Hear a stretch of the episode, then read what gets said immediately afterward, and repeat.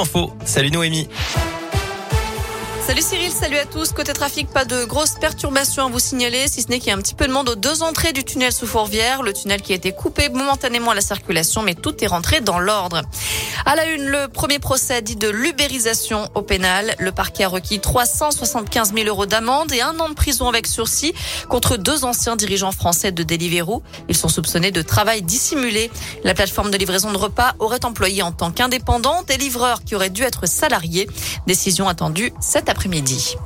Vive polémique à l'université Lyon 3. Les organisateurs du traditionnel bal du droit dénoncent des amalgames et regrettent la décision du président. Rick Carpano a annulé la fête pour cause de discrimination. Plusieurs étudiants jugés indésirables ont reçu des cartons de non-invitation. L'équipe du bal du droit reconnaît une liste noire, mais dément tout racisme. Selon elle, il s'agit simplement de personnes susceptibles de gâcher la fête en créant des troubles à l'ordre public.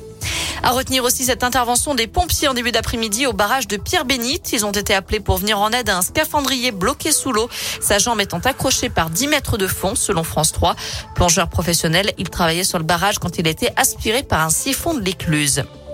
70 000, c'est le nombre de personnes très éloignées de l'emploi qui ont signé un contrat d'engagement jeune depuis son lancement le mois dernier. Des contrats allant de 6 mois à 1 an proposés aux 16-25 ans en échange d'une rémunération de 500 euros par mois.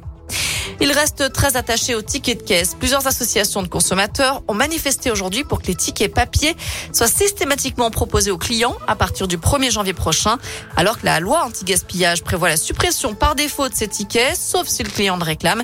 L'objectif de cette loi étant de réduire la production de déchets. Dans le reste de l'actu, cette réunion de crise au Parti socialiste, 300 personnes sont attendues pour un conseil national après la très lourde déconvenue au premier tour de l'élection présidentielle, Anne Hidalgo n'ayant pas atteint les 2%. De son côté, Bruno Le Maire veut un embargo sur le pétrole russe. Le ministre de l'économie dit travailler à ce scénario et demander, demande aux autres pays européens euh, d'arrêter leurs importations pour porter un coup fort à l'économie russe. Alors que la grande offensive a démarré dans le Donbass, selon les autorités ukrainiennes, à Moscou, près de 200 000 emplois seraient menacés par l'arrêt de l'activité des entreprises étrangères. Un mot de sport avec du basket à suivre ce soir. L'Asvel se déplace sur le parquet de Chalon-Reims. Le coup d'envoi, c'est à 20h. Enfin, grosse frayeur à la foire des rameaux de Grenoble. Huit amateurs de sensations fortes sont montés à bord d'un manège hier, sans imaginer que leur nacelle resterait bloquée à 60 mètres du sol pendant plus de 30 minutes. Par chance, il n'y a pas eu de blessés. Voilà pour l'essentiel de l'actu. Côté météo cet après-midi, c'est très simple. Hein. Du soleil, du ciel bleu, des températures qui montent jusqu'à 20 voire 21 degrés pour les maximales à Lyon. Et pour la journée de demain, ce sera à peu près le même programme avec des températures jusqu'à 18 voire 19 degrés.